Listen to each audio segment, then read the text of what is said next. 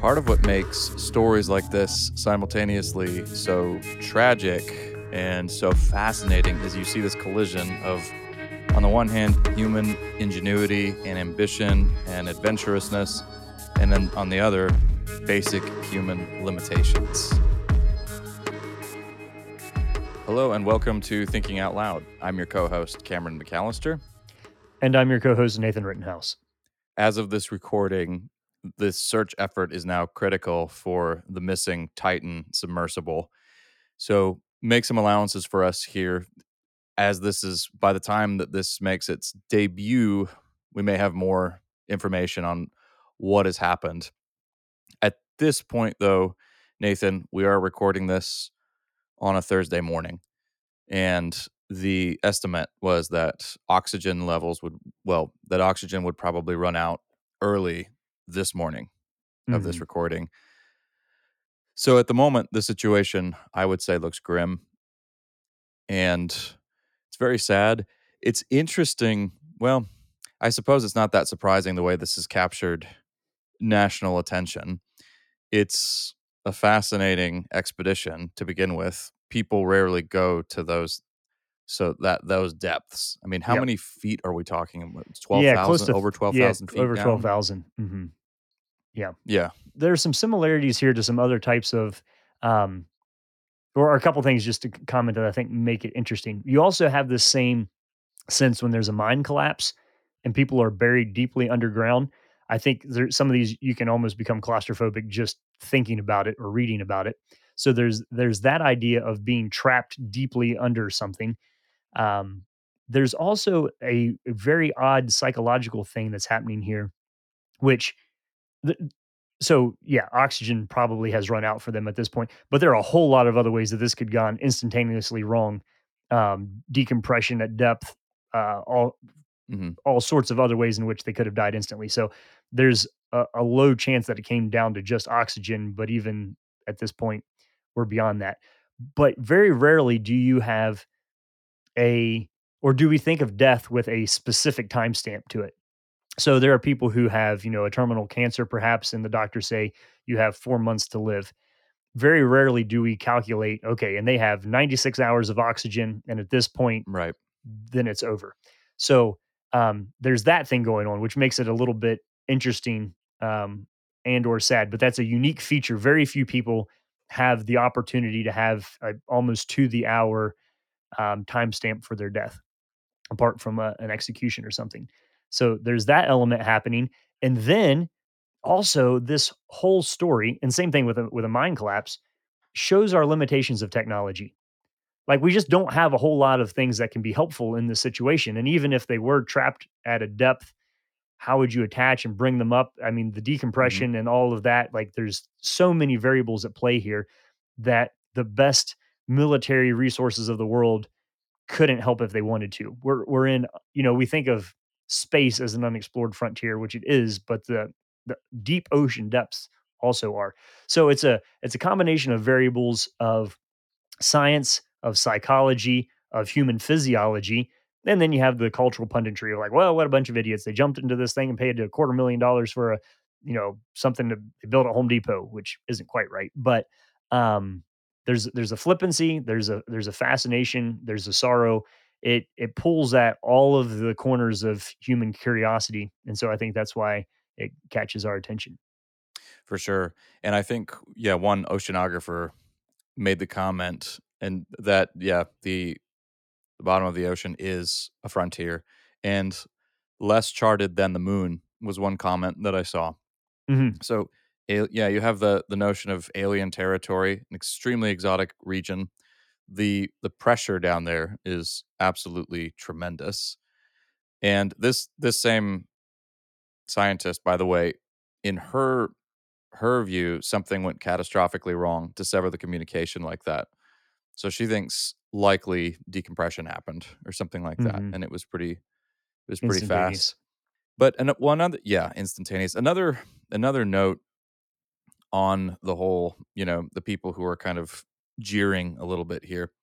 This has been going on for a long time though many there are many underwater explorations and expeditions that have been happening successfully now that doesn't change the fact that this is one of those this is one of those area areas where there's really zero margin for for serious error.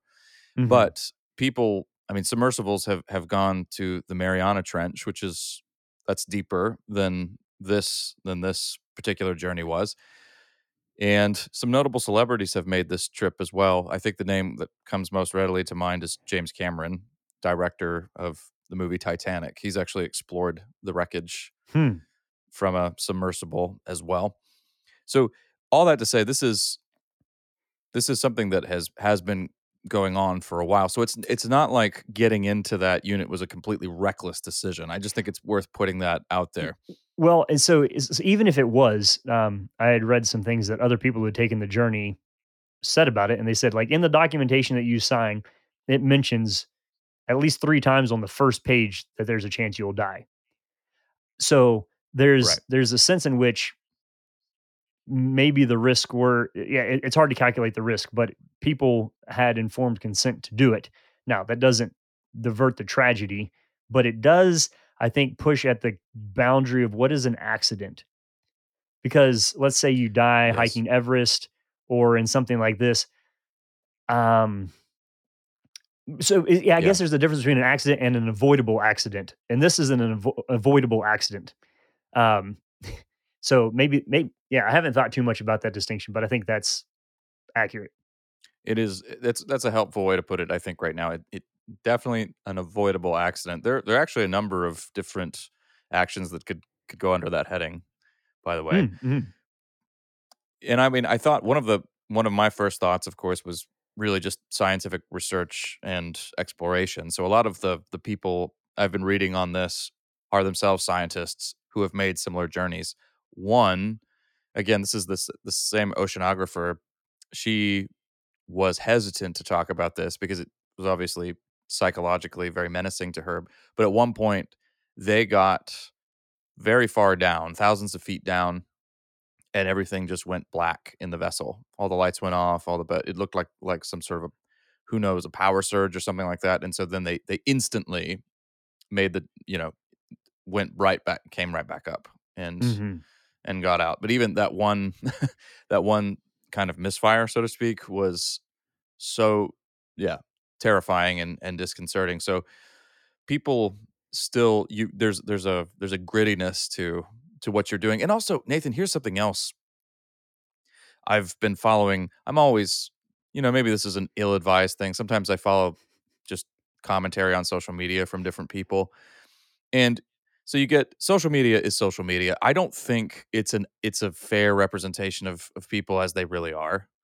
Just to put No, that yeah put that out there. I mean, people, if you're talking with somebody face to face, nobody's going to speak the way they do in some of those, in you know, on social media platforms, because social media is is really all about self expression. So you, you're, it's geared to make you be provocative.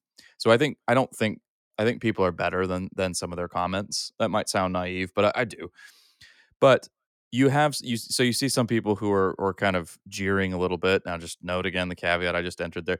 But then there are some people well why why can't we why is this taking so long why can't this be recovered and this brings in what i've sometimes called the magical view of technology hmm and we were one of one of the genres so i like i like a lot of genre fiction and one of the the genres that nathan's familiar with as well is what's sometimes termed hard science fiction. And just to give you a, a contrast here there's there's science fiction that falls a little bit more in the fantasy realm. So a movie like star wars is more fantasy and even the technology in star wars is is kind of almost magical. You have some elements but contrast that with a film like alien or or blade runner where things break down and it takes a long time to fix them. You have real you have malfunctioning hardware you have all of that th- those kinds of problems. You have to troubleshoot. These novels hard science fiction is often written by people with an engineering background with an interest in in Mhm. technology. So all that to say when you're confronted with something like this it's an absolute logistical nightmare because even if they they locate this vessel extracting it from those kinds of depths with the weight that it is, all of all of that presents an absolute nightmare. But finding Oh yeah, how many people have a more- twelve thousand foot cable lying around? exactly, And right, how do you attach 12,000 it at the bottom? Because I mean, we have we have some things that could be helpful on this, but they're on the other side of the world underwater. So I mean, just the timing. It's you know, and the and you're searching an area the size of Connecticut. I think they were scanning the size of Connecticut. Yeah, Most of us cannot conceive almost two miles down. I mean, the, No, So so it's not also- square feet you're searching. Yeah. it's cubic feet you're searching. The size of Connecticut. Twelve. I mean, yeah, it's eh, so. I mean, there was a little bit of excitement with it, like, oh, we heard a banging noise, and I was like, oh that could man. be anything. Even if you were Well, within a you- cubic mile of it, it could still be never found. And you And well, and, and, and there are lots of noises under the ocean that are not human that make interesting noises too. So yeah. Yeah, I mean, I, I think there's a very strong chance that this vessel itself will, will remain lost and never be recovered. But you you you look at all those factors and you and you start to recognize hard limitations. And the more now we're at a point now, now we're at a point now, redundancy there. We're now at the point I think where you're seeing a lot more people speaking very uh, sort of honestly and saying, I mean, I've heard I've heard some military personnel say this is basically impossible. You're you're looking at you're looking at a search and rescue party for this is in other words this is really probably beyond our capabilities.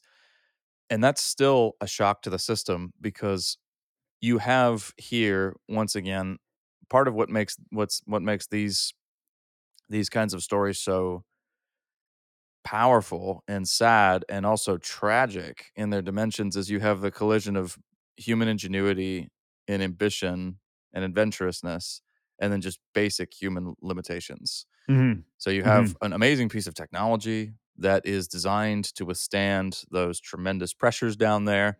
You have all the the minds put this together conceived of this and you have this kind of adventurous excursion but if one if one thing goes wrong even one small thing in these kinds of circumstances it's all over so And hang on a second. So we here's here- just yeah well, here's I would say that the OceanGate submersible, because everybody's like, well, this is, you know, it wasn't up to rigorous standards. It wasn't following the protocol for safety, for, you know, it was a it was a non-regulated marine craft. All that is true. But its safety record was better than any of the first airplanes. Your your Yeah. chance of coming back alive from that was far greater than any of the first Arctic or polar explorations. I mean, any any early boundary pushing privately funded exploration has always been inherently risky and i would say that is part of why there's the price tag on it is because that's the that's the adventure of it. Um i i don't know if you've ever seen this is a little bit this is kind of cool. So i in my mind i'll try to explain this in a podcast worthy way it's better as as a visual. But if you imagine and there was a, an adventure director who who pointed this out to me one time. So if you imagine an xy axis and on the um let's on the y on the y axis so the one going up put difficulty and on the x axis put competency or skill. So you have um, skill on the x axis and competency on the y axis. And if you're participating in an activity where you are deeply skilled and it is not difficult you're bored. So anytime you're highly skilled and the task is not difficult you're bored. Anytime that you are involved in a task that is highly difficult and you have low skill, you're in danger. And then there's this sweet spot right through the middle. So this would be like um, a 45 degree angle out of your Hmm. uh, XY axis. There's a sweet spot line there, which is called adventure. And adventure is when you're balancing your competency and the difficulty of the task perfectly. So imagine a rock climber who's doing a difficult route but is really skilled. They're going to find that as an adventure where maybe you or I doing a really difficult route, that would be dangerous. And if it's a simple route, then somebody highly skilled would see. You see what I'm saying? So there's, I think, in our in our yearning for adventure, we're always flirting with that line of escaping boredom without crossing into danger. That is a balance of the difficulty and our competency that gives us a sense of adventure. And so that's why there are some things that are much safer for some people to do than for others. Um, because their skill is Mhm. is different in the same situation. So I think there's always been in, in humanity that urge for adventure and pushing the boundary um, and sometimes we get it wrong and that leads to danger um, and that can like you said happen very quickly for for any task or any reason so for me it's not inconceivable that people chose to do this and did it and and knowing that it was risky still chose to do it i mean people do that all the time whether it's hand gliding um you know f- fill in the Mhm. gap of voyeuristic drug experiences, whatever. Um, it's it's a humans are risk taking creatures, and sometimes, um, and I think there can be a wrong reason for it. There can be a desperation for adventure that satisfies an adrenaline rush of why do you, when you're young, feel like you need to ride your motorcycle 147 miles an hour without a helmet just to get the thrill of it. Um, clearly unhealthy. So it's yeah, I, I don't know what that says about us uh, as kind of boundary pushing creatures, even in the face of what we know to be dangerous. If we have a relative degree of our own competency or certainty, we're pr- we're willing to do it. It says it's in some ways I think it's it's mysterious. It's tempting to say, well, because we're so bored these days, we're we're thrill seekers, we're ex- we're adrenaline junkies, and we just need one more thrill. But it's not limited to our own day. This is this is a perennial human habit. But I, I don't also I also don't think it's bad though. I think we were built to No, discover. I think we were too. And see, and that's the balance that I that I want to bring to this conversation. And I th- th- this is why I think it's in some ways it's perfect for for you, Nathan, because I do see you as an adventurer, not a reckless person, but an adventurer, a person interested in in discovery and in new new experiences. You're responsible about it, but you do take you do take risks. I love it when we we talk about this often when we talk about the bicycle. I think that's a very helpful way to explore basic risk risk and you've had you've had some the bi- the bicycle has in a, in a manner of speaking hurt you pretty badly over the years. Some years of my bicycle rides have turned into helicopter rides. We'll put it that way. yes and yet you still get on a bicycle don't you And teach my kids and ride unicycles. Yeah, so it's yes so and i think part of but I wear a helmet now. part of the, well yes as as you ought to but no discovery is a good thing but see there's this is where there there's a difficulty when we we it's also important that we understand our limitations and our boundaries and this is going to look different in different situations obviously there's not a one size fits all with this but i'm thinking and this might take us i hope this doesn't take us too far afield it has a direct bearing on the conversation but theologians used to warn us a lot more than they do now, but used to warn us about what they called the sin of curiosity. Hmm. And of course, what they had in mind was vain or idle speculation. Obviously, Yeah. scripture has has something to say about that as well, being, you know, you know, tossed about by the wind of every every new interesting argument or exotic doctrine. But that's it actually has a has a more broad application as well. That that is really looking at a penchant in human life to keep to transgress boundaries and to not take into consideration our human limitations. I've used the word limitations a lot. Let me expound on that because I, I think it's it's quite important. May I suggest to you that if you are a person who is in adulthood and you're out of touch with your limitations, you're a very dangerous person. you need to and not know- just to yourself. to be familiar, not just to yourself. Yeah, yes, you're a nobody danger ever to said it was the cat's uh, but curiosity that got it killed. Nobody said it was the cat's curiosity that got it killed. Sometimes your curiosity can be damaging. Yeah. Right. And when I've met people who I would I would call reckless, and I've I've met a few, as I'm sure I'm sure many of our listeners have as well. One of the common thread with them is that they didn't understand their limitations. They had an Mhm. inaccurate view of their capacities. And it didn't mean that they were incompetent. In fact, many of these people are often very gifted, but giftedness can deceive us. We can become intoxicated with our giftedness and think we can do more than we can. And that's where when you when you run into the area of scientific innovation, technological innovation, and you see some of these brilliant discoveries, we make a basic Michael Crichton kind of mistake sometimes when we we take our technology into highly highly complex systems, which is nature is a highly complex system. The the bottom of, the ocean is a highly complex system that we have barely wrapped we have not wrapped our minds around it at all. Eh, but it is a it is a frontier. It's largely uncharted. It's unexplored.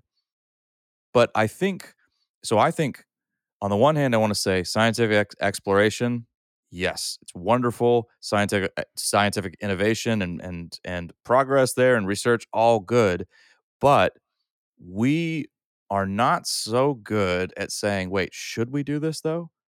We Yeah, can. okay, well, hang Looks on, like so we what can. Should we? wh what's the so there's also a a reckless pursuit or adventure for vainglory. So the Evel Sure. Type character who does things that'll probably get you killed, um, but it gets a lot of likes on social media or you get a TV show out of it or so being stupid with your body in order to gain attention seems to me to be categorically different than pushing the boundaries of human knowledge um, just out of sheer curiosity.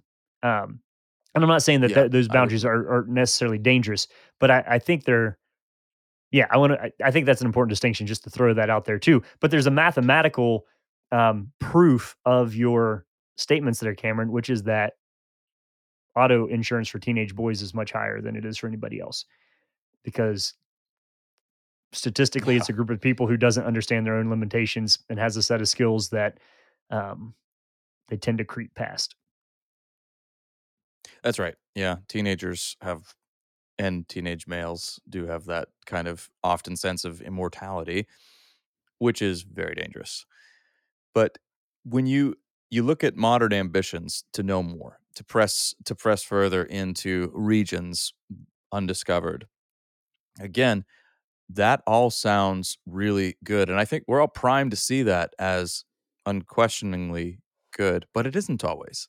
We we need to allow room for reflection and, he- and hesitation there as well because we are human beings and we have limitations.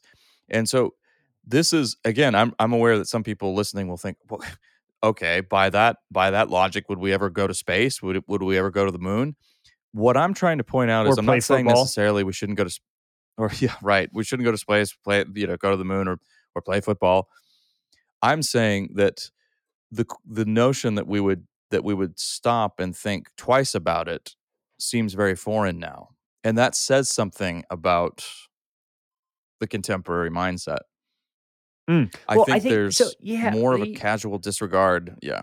there's but there's But also I'm a I'm open to challenge there. Yeah, well, okay. So I would say yes, but there's an in between category and there's an extreme in the other direction, which is that everything is dangerous and is about to kill us. Um, so my wife and I lived in a place that had, you know, there were ticks. Um, it was a ticky place. And by and large, no adult let their children play in the woods. And we we did let our kids play in the woods, and we made a contest who has the most ticks when they get back. Um, ticks, there's an inherent risk to getting bitten by a tick if you remove them correctly within the proper amount of time, that's fairly low. And so we just made the calculation. We would rather our children live off of the sidewalks and have to remove a tick once a month than we would have kids who only lived on the sidewalk. So I think part of part of it for me is oftentimes eh, there, there's an in, for me there's an in between spot there of like okay that activity isn't actually statistically as dangerous as so there's a paranoia that grips us like we're we're we're afraid of things that used to be normal. That's one end of it and then a blatant disregard for limitations in the other. So part of being of humaning well or or living well is finding that like what is the actual boundary of the danger and for that most of those um in my life have opened up because of people that I've known who have done it and said, actually, here's the principle at play, and so you can cross this boundary. Um, so whether it's not like, well, I won't give examples because it might sound dangerous, and you shouldn't try this at home, kids. But I don't, I don't know. I in my life, I've I've thrived in that in between spot of like things where some people are paranoid of, and I'm like, well, the boundary isn't really there. Um, so so finding the boundaries of what's actually dangerous, I think, is uh, is a fun part of um, discovery and continual growth and education. So anyway, let me make a case for not overdoing it in the other direction. Helpful comments because yeah, on the one hand, I'm I'm talking about grand scientific am- ambitions that take us into uncharted territory, but you're mentioning also our extremely risk averse culture where we're basically Mhm. now terrified of things that even 50 years ago nobody batted an eye about. Nobody cared. I remember my mom the comment on ticks is funny. I remember my mom saying when we pulled a tick off of my son and I was just, you know, horror. I was just horrified and my mom said, "Oh gosh, yeah, we used to come out of the woods and, and just pull them off each other all the time. He'll be fine." And so Yeah, it so you, you a needed the it's a community though. yeah. You need other people's experience Yes. to say you can do this and live. Yes. So we are yeah, as a culture we we can t- we can be we nearly fetishize safety, but that has a bearing on on I think the final place I want to go here, which goes back to your accident question. Because I think that really is an interesting question. Is there such a thing as an accident? Because nowadays it's very I would I think part of the reason we have a hard time with any accidents, part of it is, you know, there's a whole complex legal system that's hmm designed to compensate victims, but part of it is also we're so addicted to the notion that we're in control. It's almost as it's almost as if we cannot countenance something being an accident. So my question here is could we ever could we see this as an accident? Could we see this missing Titan, this whole catastrophe, could we see it as an accident? because my my thought here is that we're probably going to get a lot of incriminating kind of verbiage about the company about negligence about you know you can if you if you peer into a company's records you're going to be able to find some some form of Okay. s- complacency maybe oh So some safety standard wasn't was violated here there there it is there's the well, let, missing piece let, of the puzzle let me give you a vote for accident on this, which is that the CEO of the company was on the submersible. So I think if you're if you're talking negligence and, and you're in charge of the thing and you think it's dangerous, you're not going to have somebody bolt you into it. Um, so now whether or not that was he had the skills or the knowledge to do that well, but yeah, I, I'm I'm I'm happy to I'm I'm happy with the category avoidable accident, but I don't think I oh want to yeah i put am too moral i blame. I don't want I don't want to put I don't want to I don't know enough yet to assign any moral blame on the situation. yeah And and so I think the, the morality part of it is important for whether or not it was an accident. So if uh, a drunk driver kills someone, that's that's not really an mhm, accident. Um, so in in this, I think whether or not it was wise, I don't know that it was immoral. And clearly, nobody was no. I don't think there was any uh, negligent, intentional negligence or ill intent. Um, and we have to grant that to each others as humans in order to live well in community. To say, "I'm sorry, I backed into your car. I really wasn't trying to." it's purely a function. You know that mhm, that's part of what it means to yes live in a world with other people. No, I think that and I think that's a healthy response at the time, you know, right now at this juncture. I yeah, I'm my my inclination is that the public will probably the public as in just many, you know, lots of people will there'll be a search for some kind of a scapegoat here. I don't hmm know that people will be Well, content to see it as an accident. yeah. So causation gives us certainty. We can stop asking our questions when we feel like we've settled Mhm. the whys. And some of these, I, well, many things in life, many things, um, you, you're never going to get 100% certainty of, of why they happen this side of eternity. But here's here's one little thing just to as we bring this to a close. I I found my immediate response being like, "Oh, this is really interesting. I wonder about the air pressure." Da da da da. And I was challenged by people who Mhm. said, we need to be praying for these people if they're still alive. Um, and, and so that was a quick pivot for me, but that's that's true. You think about the psychology of being trapped in uh, something the size of a minivan, two miles under the ocean with your son, knowing you're going to die. Um, there's some wild uh, heartbreak and sorrow in that. And so over the last few days, my my mind has been drifting to passages about. So yes, human limitations they're there. One of the things that we celebrate and worship God for are His lack of limitations, specifically when it comes to His creation and where His presence can be known. And I was thinking, you have Jonah there's an there's an entrapped uh, deep underwater experience and somebody praying and meeting with God and having a time of repentance. You have Psalm 139 where David is talking about if I go to the heavens, um, well, you're saying, where can I go from your spirit? Where can I flee from your presence? If I go to the heavens, you are there. If I make my bed in the depths, you are there. If I rise on the wing of, of the dawn, if I settle on the far side of the sea, even there your hand will guide me and your right hand will hold me fast. And he goes on to talk about darkness and light and God knowing us. And so there's a a sense of knowing that humans will always cross our limitations and boundaries, but God but that doesn't disconnect us from God in a meaningful way for those who are longing to know his presence. So those are boundaries um, geographically, physiologically. You can pray on the moon and you can pray in the Mariana Trench. You can pray at the site of the Titanic. Um, if you've crossed the boundaries of what's normal for humanity there. But you can also pray on the other side of crossing the boundaries of of deep sin in your life, of crossing the boundaries of righteousness that God has set for us. Even on the other side of those lines that we cross, there is a God who is able to handle and to um, meet us where we are. And so that's a, a comforting thing. That that's not a uh, a license to be flippant with your life, but it's an encouragement to know that even when we find ourselves in situations that in hindsight we'd say really wish i hadn't done that that that does not exclude us from the presence of a god who desires to meet us where we are and to restore us into the way that things ought to be.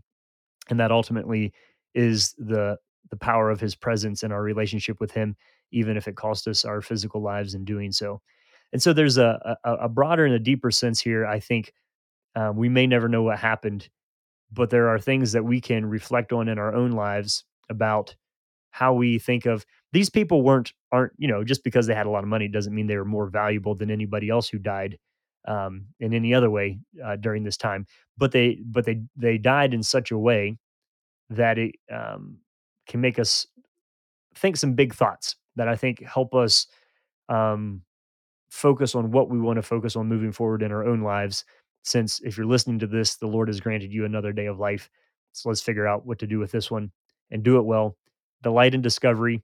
Heed the counsel of the community around you if you start to approach the boundaries of thresh of um, danger there, but also don't live a paranoid life as a Christian. Delight in pushing the boundaries um, in the ways that God created you to do. Have adventure. Delight in the goodness and the cool things that are that are happening in the world around you. Um, I watched a ladybug hatch yesterday. Did you know they're yellow when they hatch? And then they fade to get if their spots come in and they're red reddish color over a couple hours. Had no idea. I uh I watched a chicken hatch some baby quail. That was cool. Wanted to see if that could happen. Uh, watched a bald eagle fly over my house this morning. Um, there are just so many majestic things within arm's reach of our lives that sometimes we have to go to great lengths to have adventure but also sometimes just staying put and watching really simple things happen are a f- powerful way of worshiping um, a God who made it all and filling the the peace of His presence as we learn new things. And we delight when we watch our children learn new things. And I can't imagine there's anything else. Um, I, I would imagine that's analogous to to our Heavenly Father watching us discover. So um, the world is a perilous place, but it's not a place to be paranoid of you're in good hands. Walk in step with the Spirit, heed the guidance of the community around you. Pray for those who have crossed the boundaries into places where they find themselves um, hopeless and rest in the care of an all knowing God.